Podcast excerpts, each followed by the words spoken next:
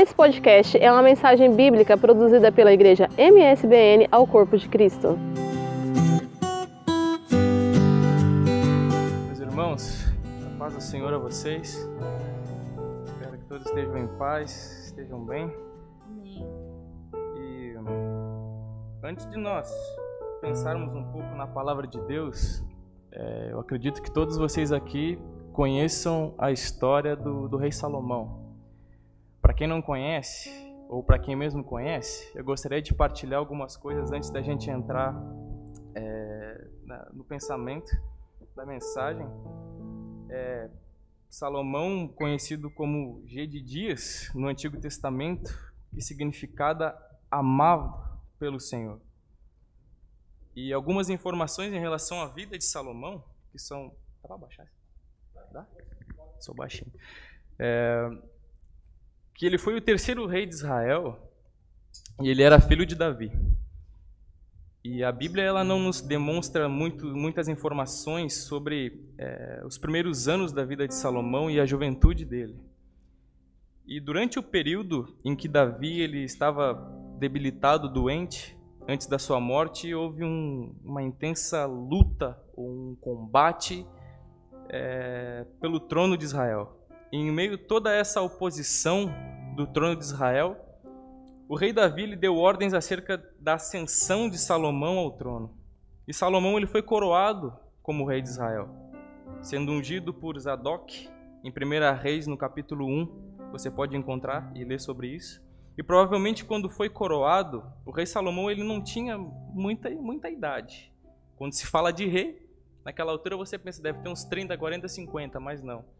É, os historiadores falam que ele tinha, em média, aproximadamente dezoito anos. Era, jo- era jovem. E quando nós pensamos sobre a vida de um rei, sobre a vida de alguém que exerce algum poder ou alguma autoridade sobre pessoas ou sobre alguma coisa, nós pensamos em coisas grandes. E na vida de Salomão não foi nada distante disso. Porque para quem conhece a história, ou para quem não conhece, Salomão teve um reinado glorioso. Salomão ele teve uma vida totalmente diferente de outros personagens da Bíblia.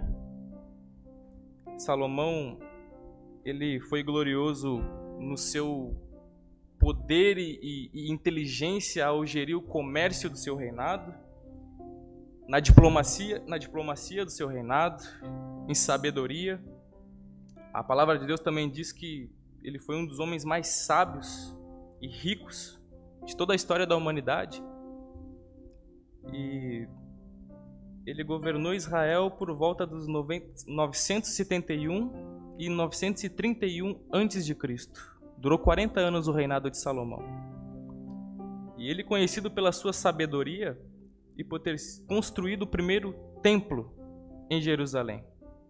E apesar de toda a sabedoria que a palavra de Deus ela nos transmite sobre a vida de Salomão, e toda a glória e o esplendor que aquilo que ele desenvolveu ao longo do seu reinado em Israel, Salomão, não diferentemente de algum de nós, ou alguns de nós, ele também teve atitudes que trouxeram alguns probleminha aí para a vida dele.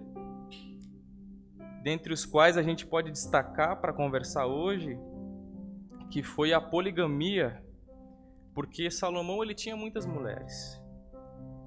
E ele teve muito, muitos relacionamentos pelo qual ele fazia, e isso fazia parte da sua estratégia política para que ele pudesse reinar.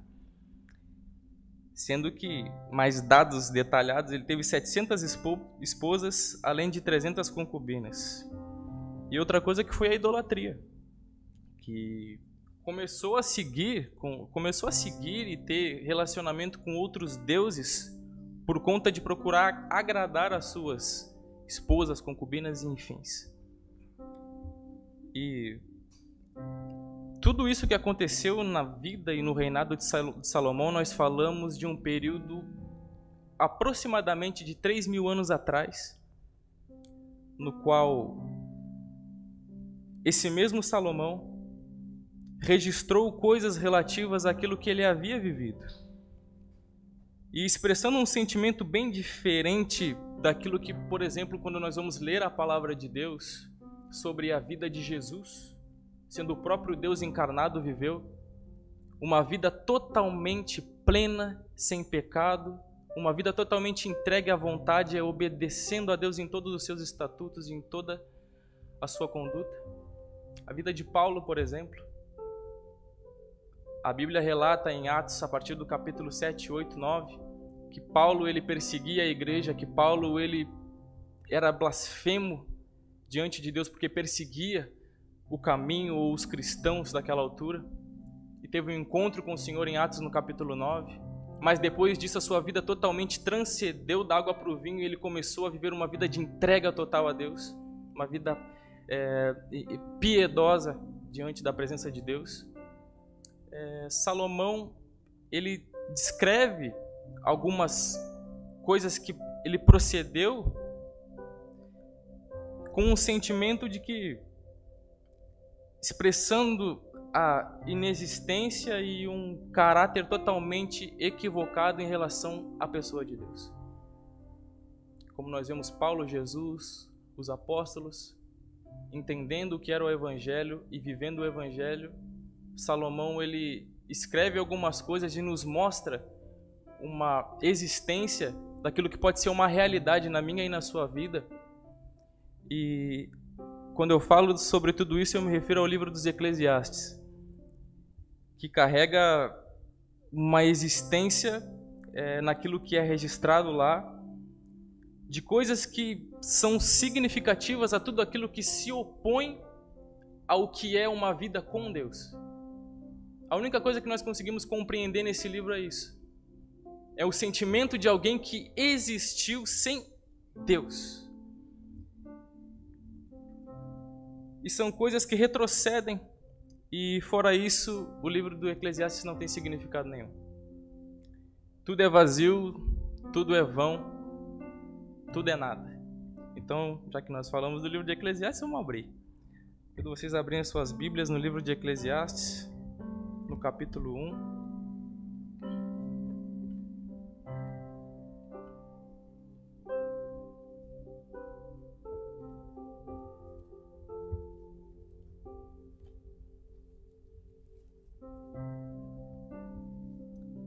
Ler somente, eu não vou convidar vocês a ficarem de pé. A última vez que eu pedi para as pessoas ficarem de pé, eu fiquei vinte minutos falando.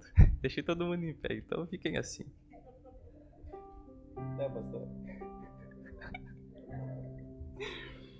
Então diz assim a palavra do Senhor.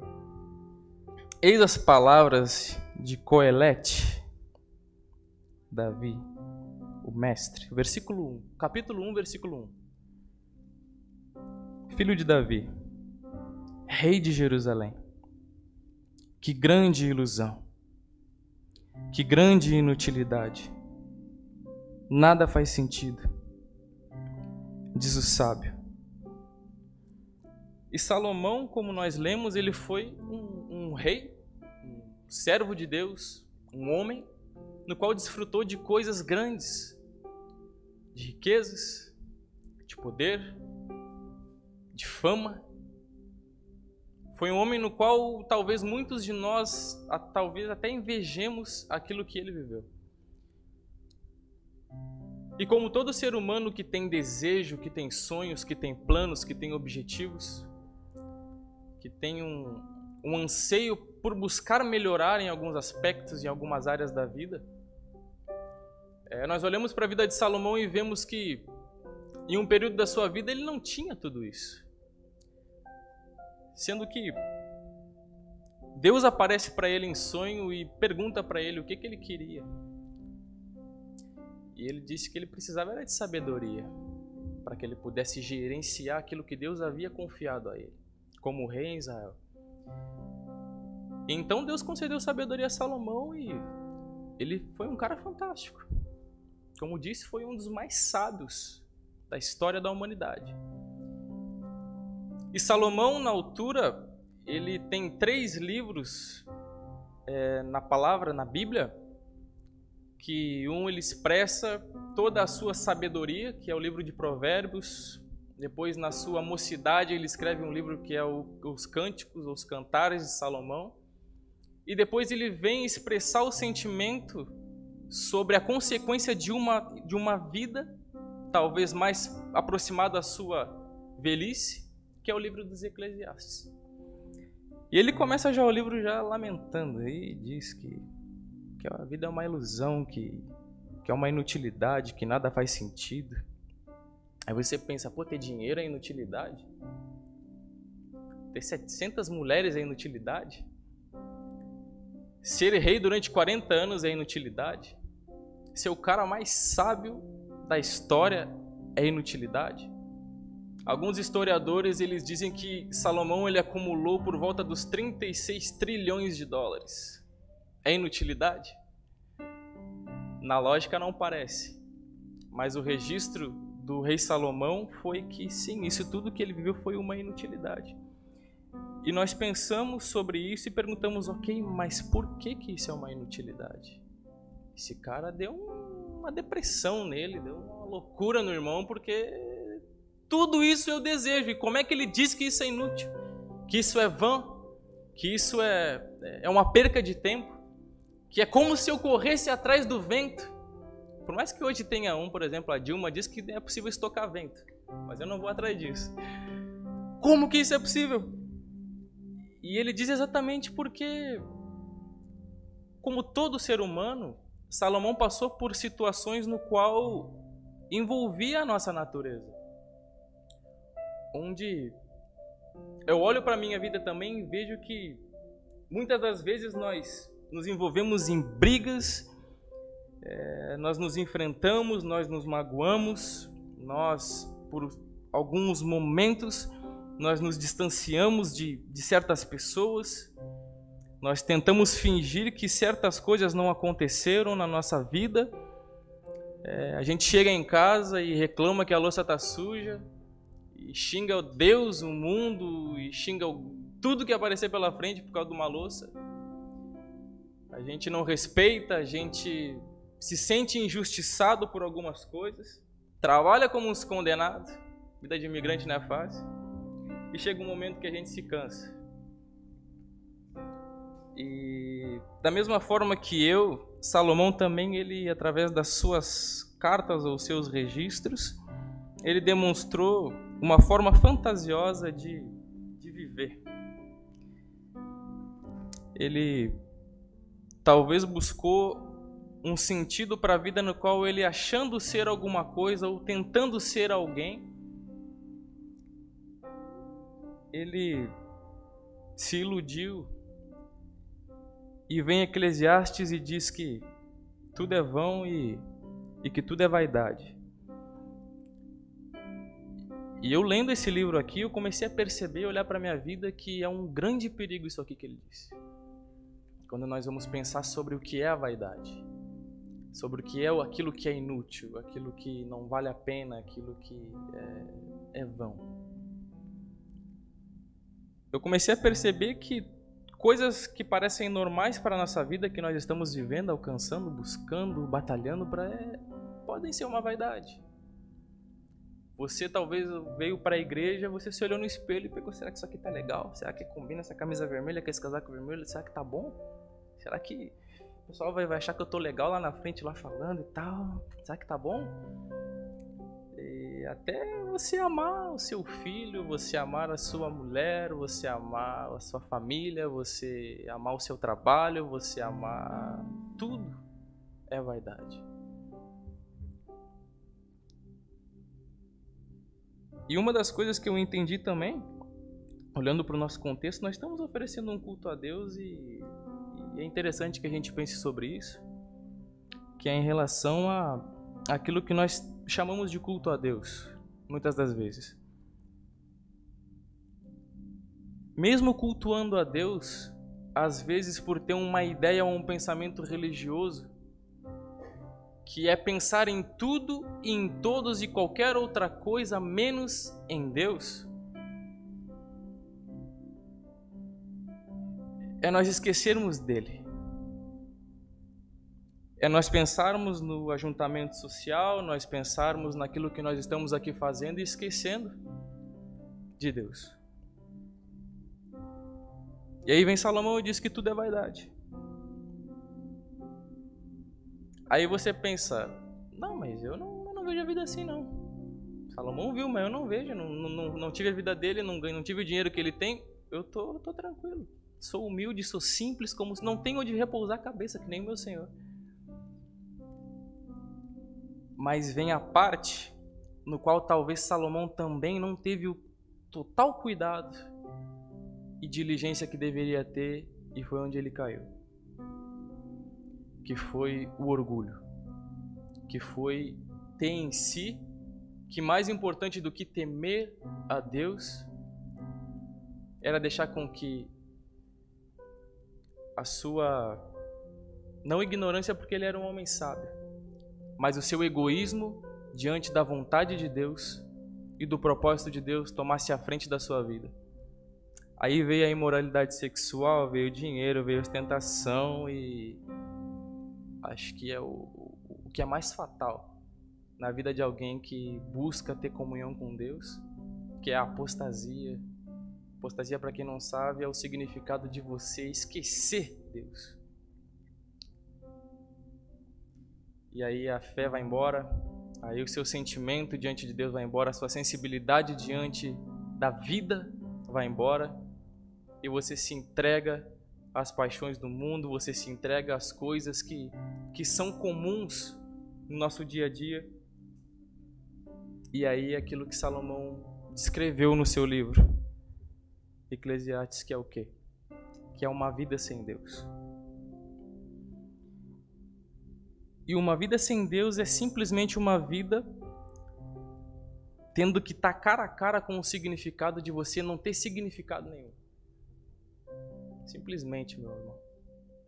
É você ter que passar pelos problemas da vida, você olhar para o seu filho, para a sua família, você olhar para o amor da sua vida e você olhar para o seu trabalho, você olhar para tudo que você buscou realizar, tudo que você realizou até agora, tudo que você conquistou, e você dizer, isso aqui não vale de nada, isso aqui é pura ilusão, isso aqui é correr atrás do vento, isso aqui é, é perca de tempo, é inútil.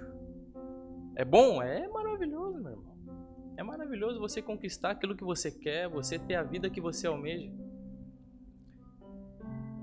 Mas o que Salomão talvez ele não conseguiu com toda a sua sabedoria, aí que está o, o, o significado de ter Deus diante da sua vida e colocá-lo como prioridade.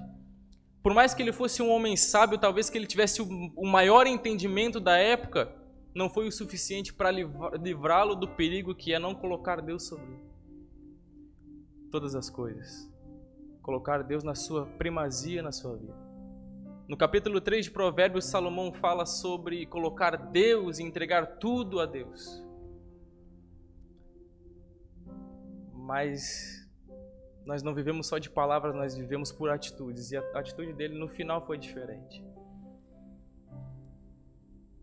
E ele teve que lidar com essas consequências, e por isso que muitas das vezes até a Bíblia ela tem exemplos. É, mais propiciamente, por exemplo, Judas, no qual depois de trair Jesus se suicidou. Por que que ele se suicidou? Porque a vida não tinha significado. Porque a vida não tinha um sentido. Porque a vida não tinha um propósito. E é por isso que as coisas elas não vão dar significado para a sua vida. As coisas elas não vão trazer o real propósito e o valor de estar aqui. Porque você pode conquistar o mundo, mas você pode perder a sua vida. Você pode chegar em qualquer posição social e material que você quiser. Mas Jesus disse que aquele que buscar ganhar a sua vida ou o mundo, a perdê-la-á.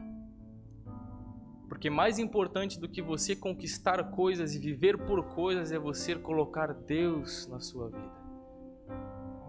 E isso não se aplica só a quem não está aqui conosco, quem não crê em Jesus, meu irmão, é a todos nós.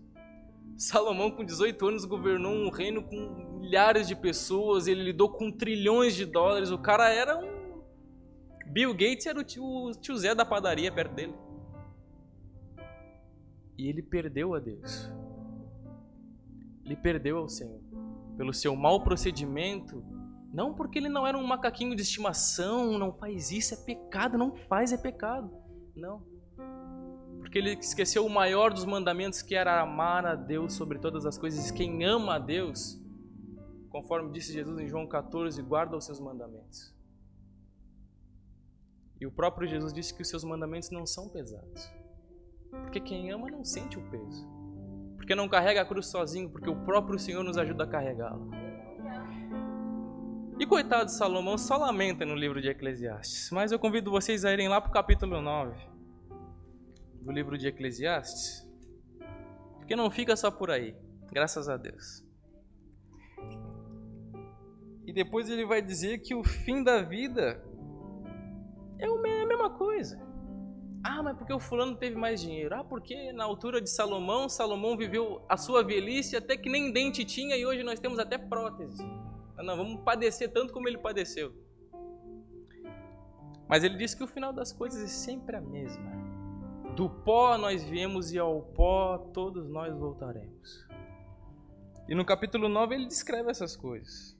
Ele descreve o valor do que é, valorizar o que é, talvez. Sabe por quê? Às vezes, às vezes não, muitas vezes nós não temos nem fé o suficiente. Porque os problemas são tão acachapantes e tão difíceis de nós lidarmos que eles vêm e te desmoronam e você cai, você é nocauteado pelos problemas e diz, onde está Deus? Quando diz no Salmo quarenta e dois, onde é que está o seu Deus?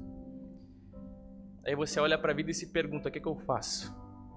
E Salomão ele começa a se lamentar e dizer que tudo é vão, que tudo é inútil, tudo que ele viveu não valia de nada. Nada tinha sentido. Por mais que ele tivesse rodeado de todas as coisas que eram desejadas por todos os povos e nações,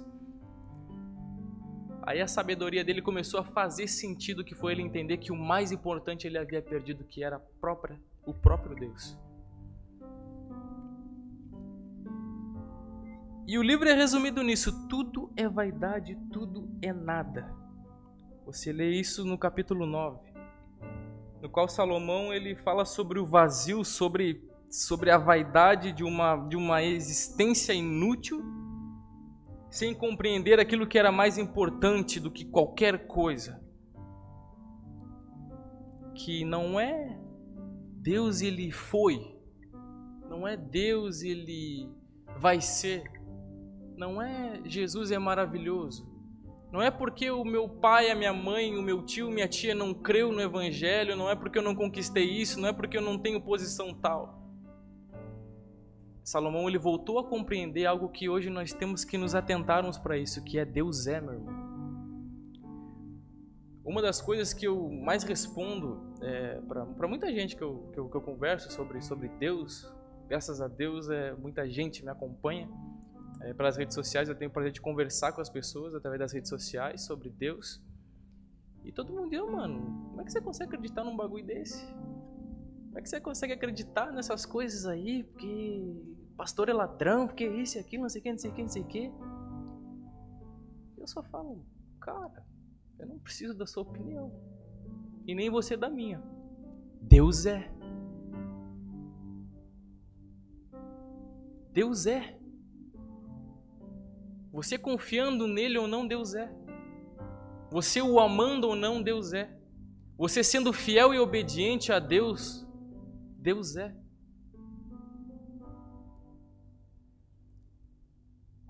E o que que Salomão entendeu então? Então o irmão morreu, o irmão morreu em pecado, o irmão... O que que aconteceu com o irmão? E Salomão, ele termina esse livro de lamento, De, de desassolo, esse livro que relata uma inexistência do favor de Deus e do amor de Deus, não do amor de Deus, me expressei mal, mas sobre o privilégio que é nos relacionarmos com o próprio Deus e vivermos as boas coisas e as maravilhas que Ele tem para nós, que vai além do, da riqueza, vai do dinheiro, é simplesmente Ele ser alguém para nós. E ele vem e fala no livro, no capítulo doze. Ele simplesmente diz, guarda o temor do Senhor. que vocês venham a tentar a ver a vida a partir da perspectiva não das coisas e nem das pessoas, mas de Deus. Porque Ele é. Isso tem que ser uma verdade em nós, meus irmãos. Deus é. Por mais que tenham problemas, por mais que aconteça o que acontecer, Deus é. E pronto, acabou. Ele é. E quando ele evoca essa lembrança de que Deus, Ele é, Ele nos transmite também algo que é mais do que importante, que é nós lembrarmos que Deus, Ele é o nosso Criador e que vocês não devem viver na vaidade da vida porque Deus, Ele é o nosso Criador, vocês devem invocá-lo porque Ele é o nosso Criador, porque lá no princípio, Deus, Ele nos criou à imagem e sua semelhança. E por mais que algo desse errado lá no início, Ele desejou nos transformar novamente através da vinda do seu Filho Jesus. Morrendo na cruz pelos nossos pecados e ressuscitando dentre os mortos no terceiro dia. E a morte foi rasgada e Ele reina, vive e é. E aí você pensa, ok, mas tem momentos na minha vida que não dá, meu irmão. Não dá porque a motivação, sabe, é complicado, sabe? Deus é bom, Ele é maravilhoso, Ele faz grandes coisas na minha vida, mas, mas é difícil. Tá motivado, sabe? Você tá fraco, eu tô fraco espiritualmente, irmão. Sabe? Eu não tô na, no, na, no óleo, não tô navegando na unção, não dá. Tô desmotivado. É, ouvindo um, um amigo que é um expert na, na parte do empreendedorismo, ele disse para mim uma coisa, que a definição da motivação ela é simplesmente você se sentir satisfeito, com vontade de fazer alguma coisa. Sabe, você tá bem e você faz aquilo. Tô motivado para ir à igreja, sabe? Eu tô desejoso de ir à igreja, vou à igreja. Isso é motivação. E ele veio e disse para mim uma coisa, sabe que, cara, tudo bem, pode ser isso aí. Mas motivação é você ter um motivo e depois você tem a ação. Aí você pode me dizer, maior, eu tô desmotivado, cara. E eu preciso então encontrar um motivo para que eu possa, sabe, lembrar de Deus, reconhecer Deus e colocá-lo como primeiro lugar. E eu venho, através da palavra de Deus e do que Salomão fala em Eclesiastes, quebrar esse paradigma e te dizer que você não precisa procurar um motivo, você já tem um motivo. Jesus Cristo, a palavra de Deus diz em Filipenses, no capítulo dois, que Ele se esvaziou de toda a sua glória e o seu esplendor e tomou a forma de servo no intuito de que você olhasse para aquilo que Ele disse e entendesse. Que por mais que a vida e o mundo não te dê um significado, Deus te deu um significado. E você tem um motivo sim para buscar a presença de Deus. Não vá por esse papo de motivação, meu irmão. Esse livro que nós estamos lendo aqui de Salomão, não Eclesiastes, mas propiciamente Provérbios, é usado para te ensinar a ganhar dinheiro. Hoje você vai na internet e você encontra curso online para você adquirir a riqueza de Salomão. Até a Bíblia virou vaidade. Então você não precisa se sentir motivado para buscar Deus. Você precisa jamais esquecer o principal motivo pelo qual você está aqui. Que é reconhecer a Deus na sua vida. E Salomão fala no capítulo doze. No versículo um ele fala, lembra-te do teu Criador nos dias da tua mocidade. Antes que cheguem os dias difíceis e se aproximem os dias da velhice em que vocês dirão, eu não tenho mais satisfação nos meus dias. E é isso que Salomão quis dizer. O fato de nós entendermos esse motivo para que nós possamos reconhecer a Deus é entender que, tendo esse motivo, esse motivo gera a consciência do qual eu devo proceder com a minha vida. E tendo essa consciência, naturalmente Deus ele faz parte do processo porque o Espírito dele habita em nós. E não tem dificuldade nenhuma de você reconhecê-lo na sua vida se você tem o Espírito ou tem Ele próprio habitando em você. E isso essa parada aí de você ter que estar motivado para buscar Deus, meu irmão, isso foi quebrado na cruz do Calvário, no qual a ressurreição de Cristo venceu qualquer tipo de expectativa motivacional ou motivos paralelos que te levassem a pensar o que, que eu posso fazer para me achegar a Deus. Jesus disse em João quatorze, seis, eu sou o caminho, a verdade e a vida, e aquele que quiser vir ao Pai, se não for por mim. O que, que nós precisamos entender que Salomão quis nos expressar aqui no seu registro de Eclesiastes? Foi que por mais que ele tivesse vivido em coisas, adquirido coisas, conhecido pessoas, tendo sabedoria, é, tudo é inútil. E pego a expressão de Paulo em dizer em Filipenses três que ele considerava tudo como nada, como esterco, como perca, para que de alguma forma ele pudesse alcançar ou ganhar aquilo que era mais importante, que na altura, novecentos antes de Cristo, para Salomão era Deus, mas para nós hoje é alcançar o caminho que é Jesus. E você vai ver que, por mais que ainda que você possa se acabar nos momentos angustiantes dessa vida, principalmente falo naqueles que nós estamos vivendo agora, creio que Deus mesmo nos guardando é, é complicado. Ainda que você morra, meu irmão, em Cristo você viverá. Por mais que você hoje diga, eu não posso, não dá, eu tô perdido, o próprio Senhor, ele veio buscar aquilo que se havia perdido. E o que a palavra de Deus hoje nos ensina é que nós façamos uma autoanálise e olhamos para dentro de nós e nós chegamos à conclusão, ok, é, o que está acontecendo? O que, que eu estou vivendo? O que, que eu estou buscando? É, como é que estão os meus relacionamentos? É... Será que eu estou amando o próximo? Será que eu estou perdoando? Será que eu estou buscando é, carregar a minha cruz? Será que eu estou realmente vivendo as boas novas, que é o poder de Deus para a salvação de todo aquele que crê? Será? E isso é um momento para que nós possamos refletir. Tanto que hoje nem eu não considero uma pregação, é um desabafo.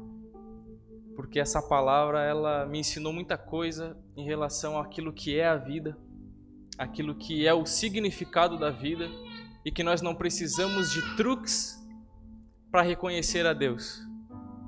Mas nós precisamos entender algo que Salomão também entendeu antes de concluir o seu desabafo angustiante em Eclesiastes, que está no versículo treze. E ele diz assim, e eu também já concluo. Agora que já se disse tudo, eis que eu cheguei à conclusão, diz ele. Olha, ama reverentemente a Deus e obedece aos seus mandamentos, porquanto foi para isso que nós fomos criados. Você não foi criado para ser um jogador de futebol, você não foi criado só para que você seja um assistente administrativo, você não foi criado simplesmente para ser um advogado.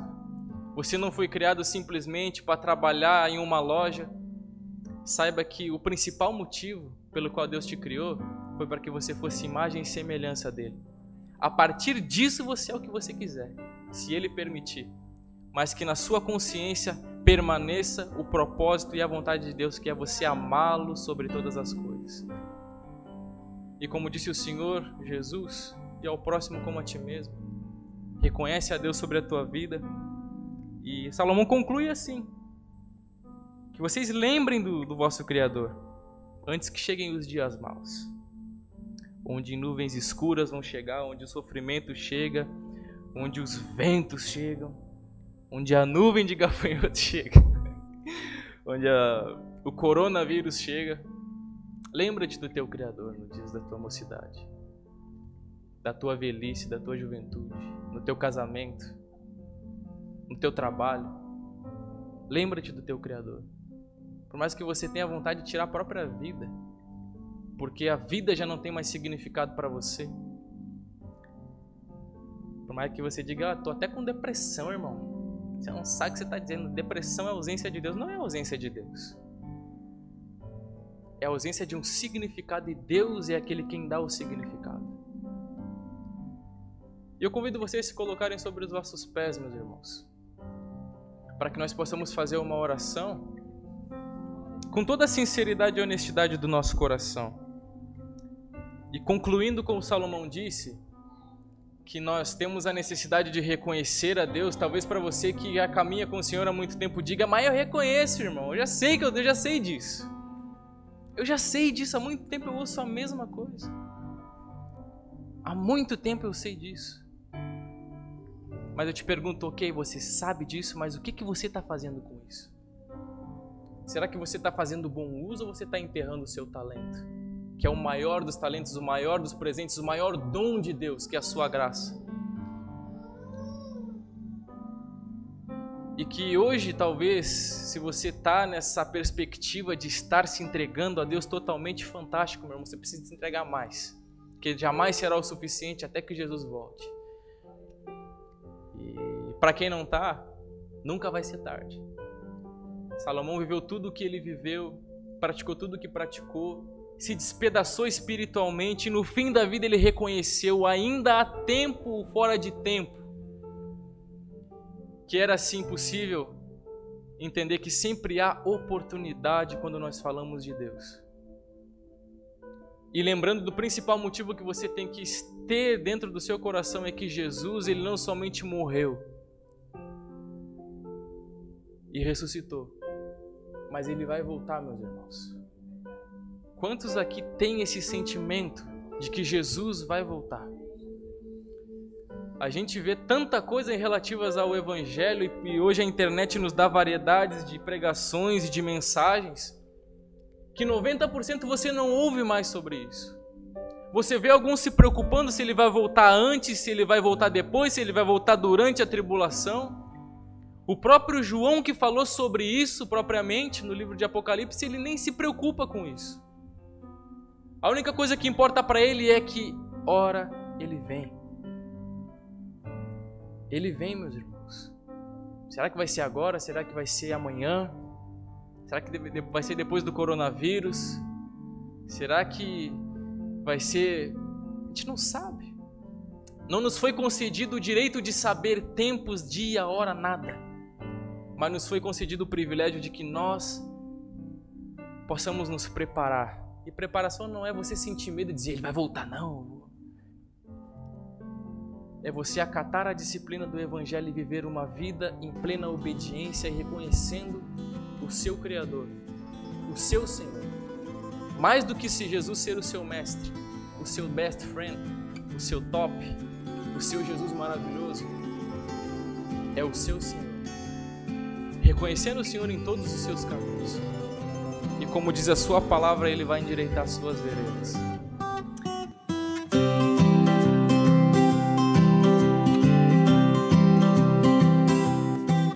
Esse foi mais um podcast, uma mensagem bíblica produzida pela Igreja M S B N Oeiras. Siga-nos nas nossas redes sociais, Facebook e Instagram. Subscreva o nosso podcast e também o nosso canal do YouTube. Saiba mais informações em m s b n portugal ponto com.